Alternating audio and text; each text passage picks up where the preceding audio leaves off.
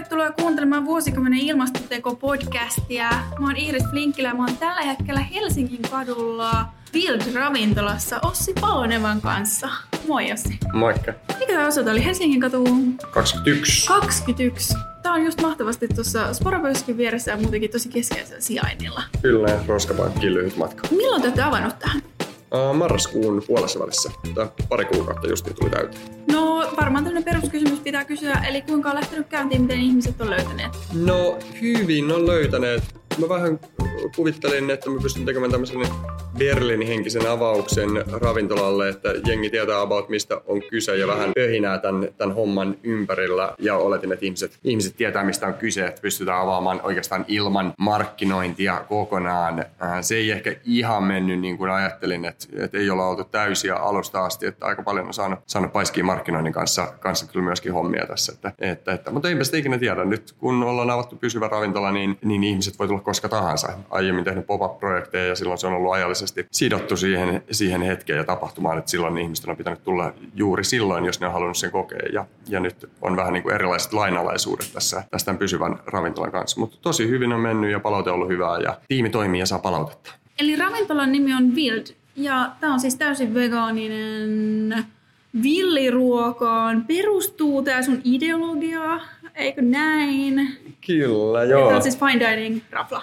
No, uh, fine dining on terminä vähän hankala, että siinä on, siinä on semmoinen vanha kantainen kalske, mutta totta kai aina ravintolasta pitää kertoa semmoinen niin punchline, jonka, jonka pystyy neljään viiteen sanaan tiivistämään ja ja se, että, että olisi ruvennut sanomaan, että tehdään vegaanista villiruokaa ja, ja nimenomaan vegaanista ensimmäisenä Suomessa korkealla tasolla ja, ja muutakin kuin, kuin bistro- tai kahvila tasosta ruokaa, niin, niin se piti jotenkin, jotenkin jäsentää. Ja se, se nyt on sitten, mihin me ollaan päädytty, että ainoa mahdollinen tapa kertoa tarpeeksi tarkasti tästä, että mitä tehdään, on sanoa, että ollaan Suomen ensimmäinen vegaaninen fine dining tasoinen ravintola. Näin, näin hankalaa. Aina niin kuin, liittyy tähän kaikkeen muuhunkin vegaanigeimiin, mutta, mutta ylipäätään ruokaan, että, että joku nimi sille pitää antaa, että ihmiset mieltä, että mistä on kyse. Sulla on ollut aiemminkin, sulla on ollut pop-up-projekteja ja jos mä en väärin ymmärrä, niin aika paljon on just liittynyt tavallaan ehkä tämmöiseen niin kuin kestävään kuluttamiseen ja, ja semmoiseen niin kuin ympäri,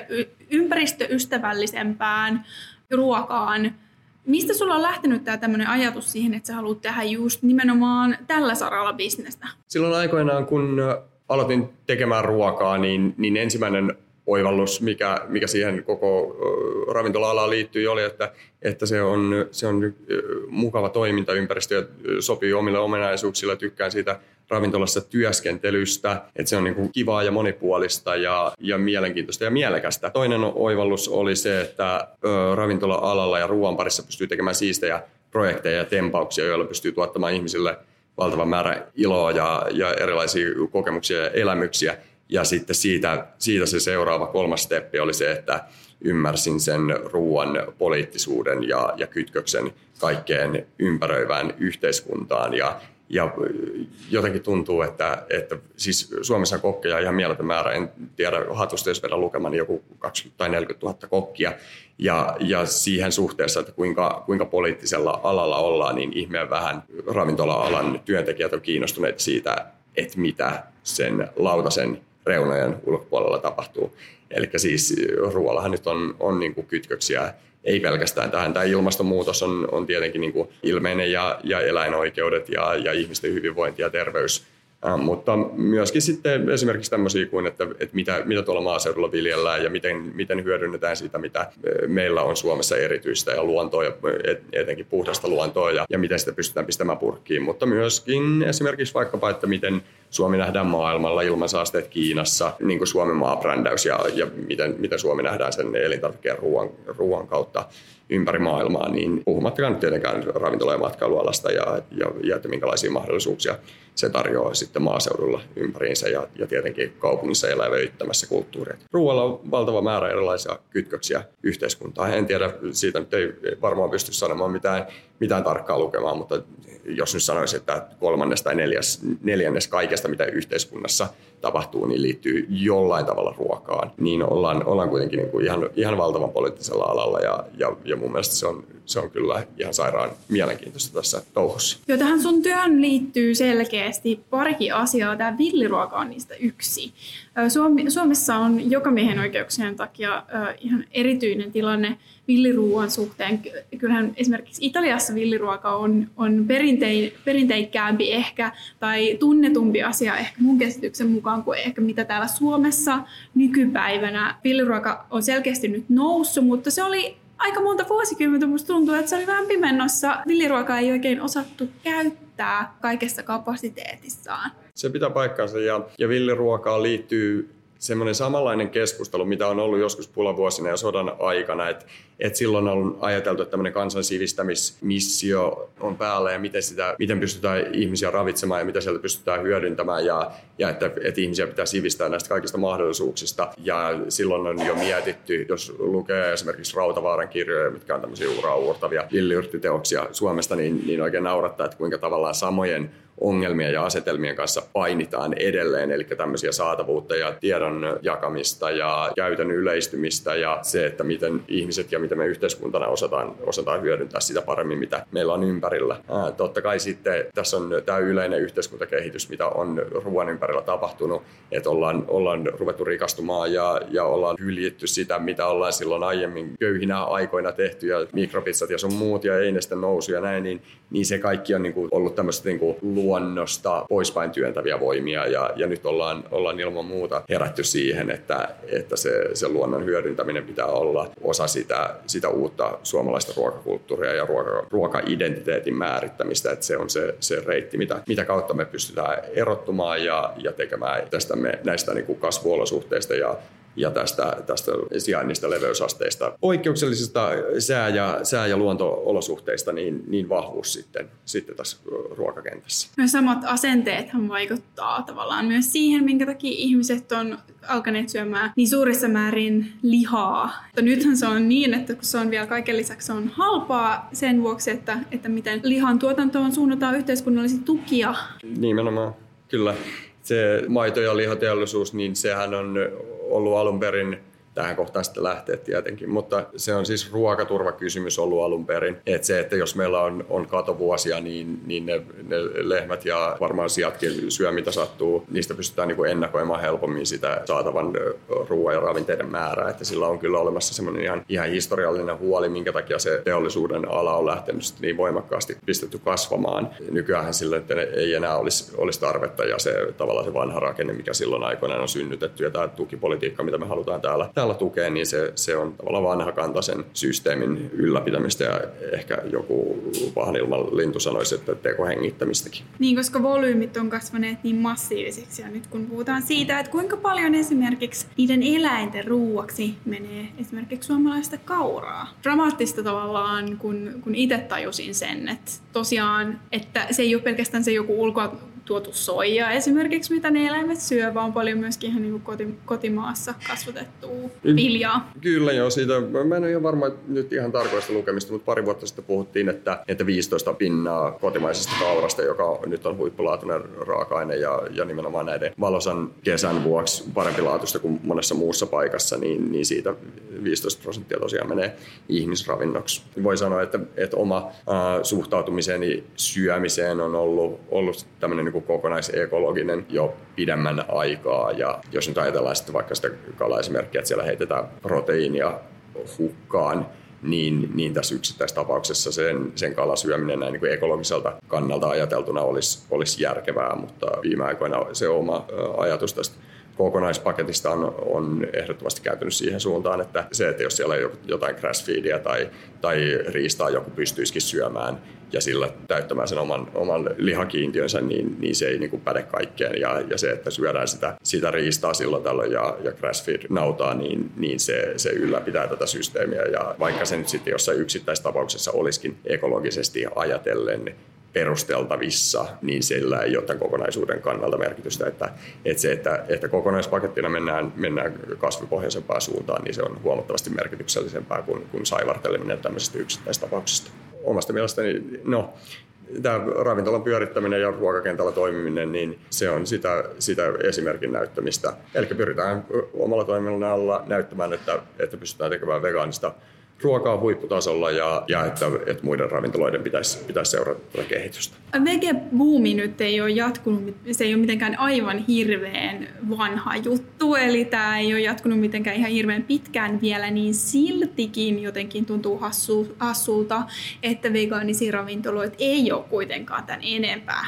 Että tota, tavallaan te olette niin kuin ensimmäinen täysin vegaaninen fine dining rafla. Mutta ravintola-alalla varmaan vallitsee tietynlaiset konventiot ja tietynlaiset tämmöiset lainalaisuudet, mitkä sitten tavallaan ehkä pistää ravintoloitsijat etenemään sillä jollain hyväksi todetulla vanhalla polulla. Mä oon sitä miettinyt, että mistä se johtuu, että Suomessa ei olla tuolla niin kuin high-end puolella tehty mitään isoja mullistuksia vegaani saralla. Ja y- yksi semmoinen ehkä vähän rasittavakin päätelmä, mistä se voisi johtua, olisi tämä, suomalaiset on kuitenkin insinöörikansaa. Suurin osa äh, Helsinkiin ja, ja Suomeen tehtävistä uusista korkeatasoisista ravintola-avauksista niin ne ihmiset niiden ravintoloiden takana on käynyt sen saman koulun, kokkikoulut ja, ja käynyt ne huippuravintolat.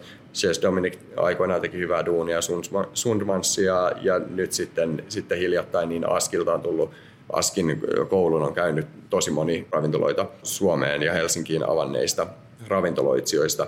Ja siellä on kuitenkin olemassa se melko lailla samanlainen tapa lähestyä ruokaa, että, että siellä on ne majoneesit ja, ja reseptivihot, mit, mitkä tota, kaikilla on about samanlaiset ja, ja sitten siellä vaan vaihdellaan, vaihdellaan makuja niihin, niihin resepteihin. Itse en ole käynyt kokkikoulua ja tietenkin kokkiuran alussa se tuntuu aikamoiselta rasitteelta, että sai olla vessassa googlaamassa, että mikä on parfait ja mikä on souffle, että tietää, että ylipäätään, että onko mä nyt tekemässä, tekemässä makeita vai suolasta ruokaa tässä, mutta, mutta tota, on päässyt uralla vähän eteenpäin, niin tuntuu, että se on jonkunnäköinen helpottava tekijä jopa, että ei ole sitä pitkää tradition painolastia itsellä, koska, koska vegaaninen ruoka kuitenkin on kun mennään tällä tasolla, niin, niin siellä, siellä on, jos mä yritän kopioida jotain semmoista olemassa olevaa reseptiä ja replikoida sen vegaaniseksi, niin se saattaa olla, että vaikka, vaikka tänne niin kuin vegaaniselle puolelle on tullut erilaisia rakennuspalikoita ja, ja uusia raaka-aineita, niin, niin siellä ei yksinkertaisesti ole olemassa semmoisia, että mä pystyisin toistamaan ja tekemään ne, ne asiat vegaanisina helposti. Se voi olla, että pitää käyttää jotain, jotain luovia ratkaisuja tai sitten tehdä jotain ihan kokonaan muuta. Että, että se, että, että yrittää hakata päätä seinään ja tehdä asioita sillä samalla totutulla tavalla insinöörimäisesti, mutta vaan vaihtaen raaka-aineet vegaanisiksi, niin se ei välttämättä toimi. Suomalainen keittotaito perustuu aika pitkälti siihen mannermaiseen keittiöön, ranskalaiseen keittotaitoon, missä, missä loppujen lopuksi on kyse siitä, että miten valkoiset sokerit ja miten, miten valkoiset jauhot toimii ja miten kananmuna toimii ja miten, miten kerma käyttäytyy jossain tietyssä lämpötilassa tai mitä voi, voille tapahtuu, kun sitä vispaa tai, tai lämmittää tai yhdistää johonkin muuhun aineisosaan.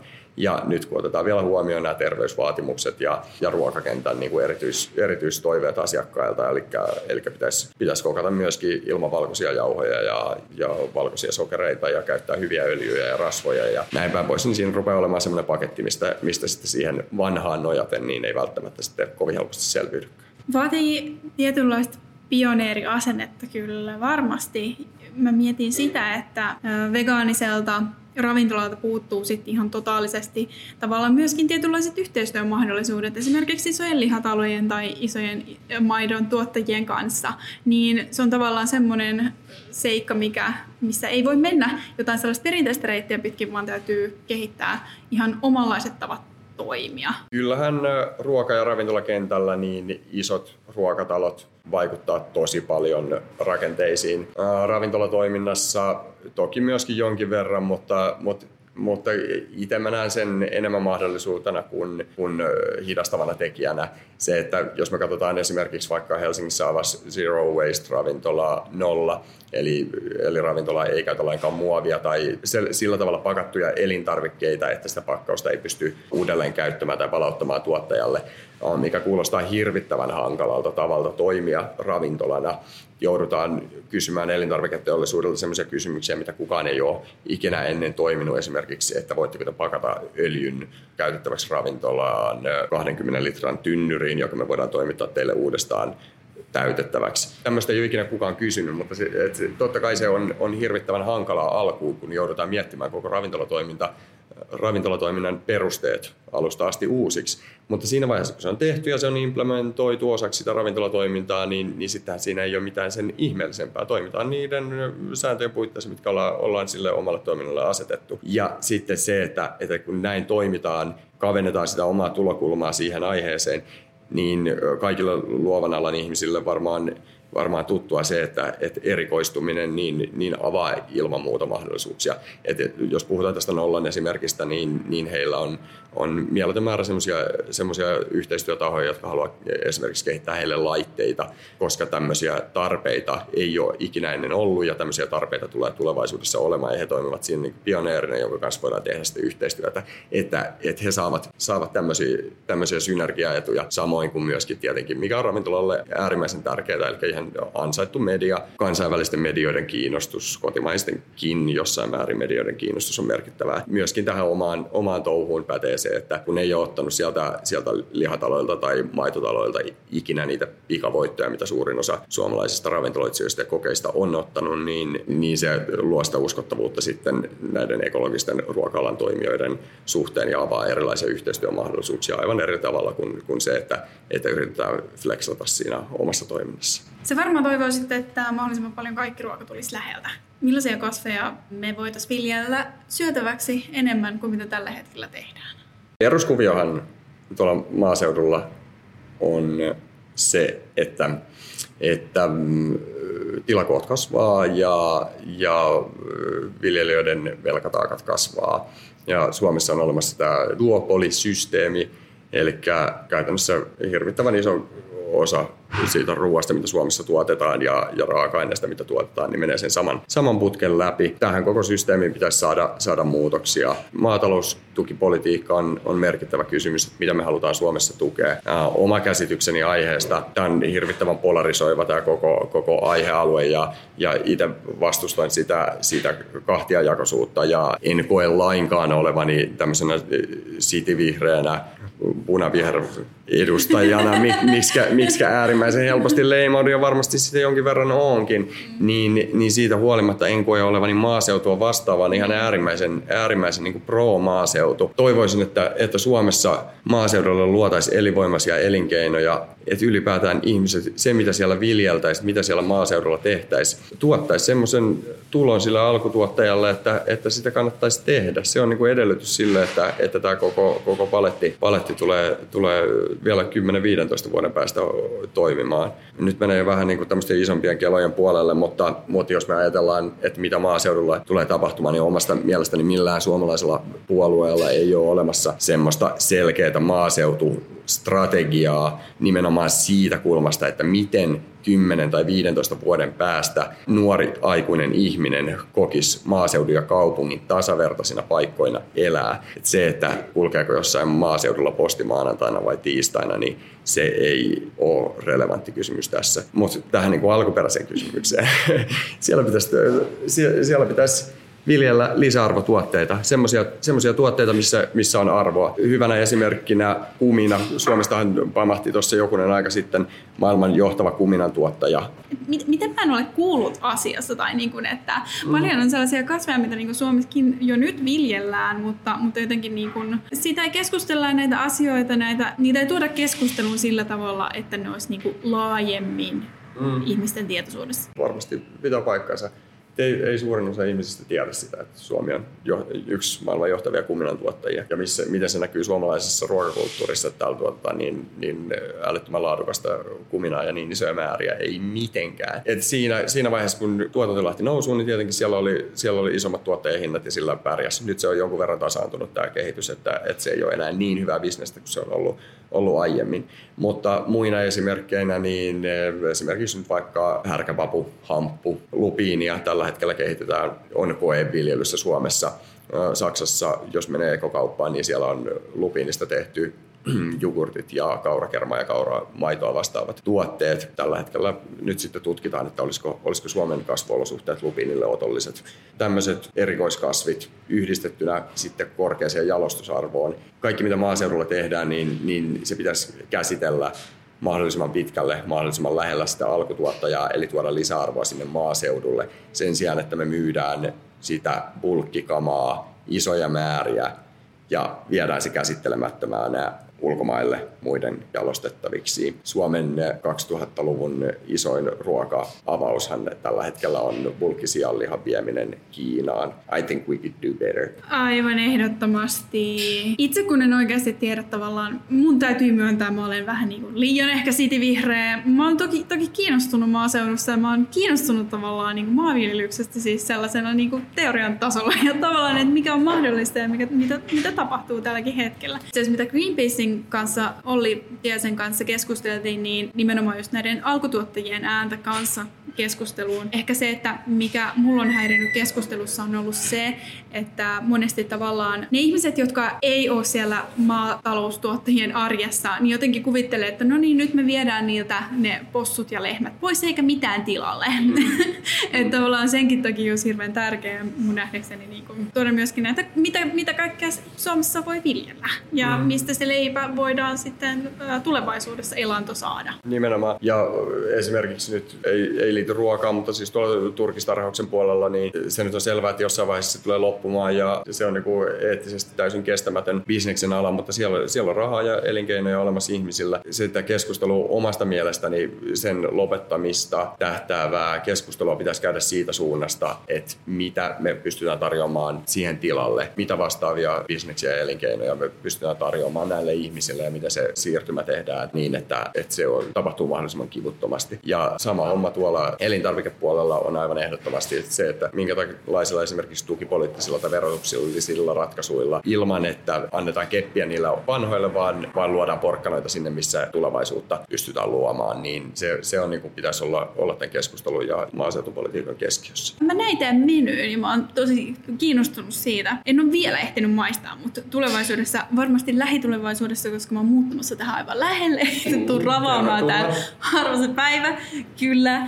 Mua kiinnosti, että siellä oli tehty, oliko se rikkikääpä? Kyllä, Chicken of the Woods. Chicken of the Woods. Se nimikin jo kertoo ehkä, ehkä minkä tyyppistä ruokaa se on. Mm, se mua kiinnostaa tässä nyt ihan ensimmäisenä. Ehkä haluaisin vähän palata tähän teidän ravintolaan ja siihen, mm. mitä täällä on.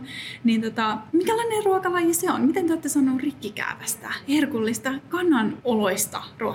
No se on tuottajana niin loistava, että sille ei ihan hirveästi tarvitse tehdä. Paistaa pannussa kypsäksi, niin, niin se menee jo sillä. Löytyy tammilehdoista. Vähän, vähän haastava, haastava löytää, mutta tosi helppo raaka-aine. Me ollaan se kypsennetty öljyssä, jos, savustetussa öljyssä, savustetun suolan ja jauhetun katajan avun kanssa. Ja nyt sitten, sitten vielä tuossa keittiössä ennen, ennen lautaselle pistämistä, niin, niin annetaan sille liekkiä niin, että se maistuu aika pitkälti siltä, miltä potigrillissä pikkusen yli grillattu kana maistuu.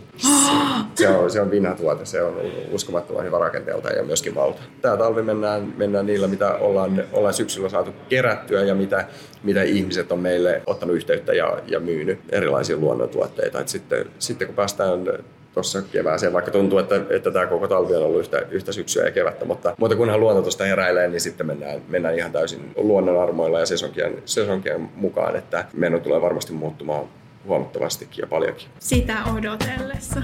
Kyllä. Kiitos sulle Ossi Palonen todella paljon tästä keskustelusta. Kiitos.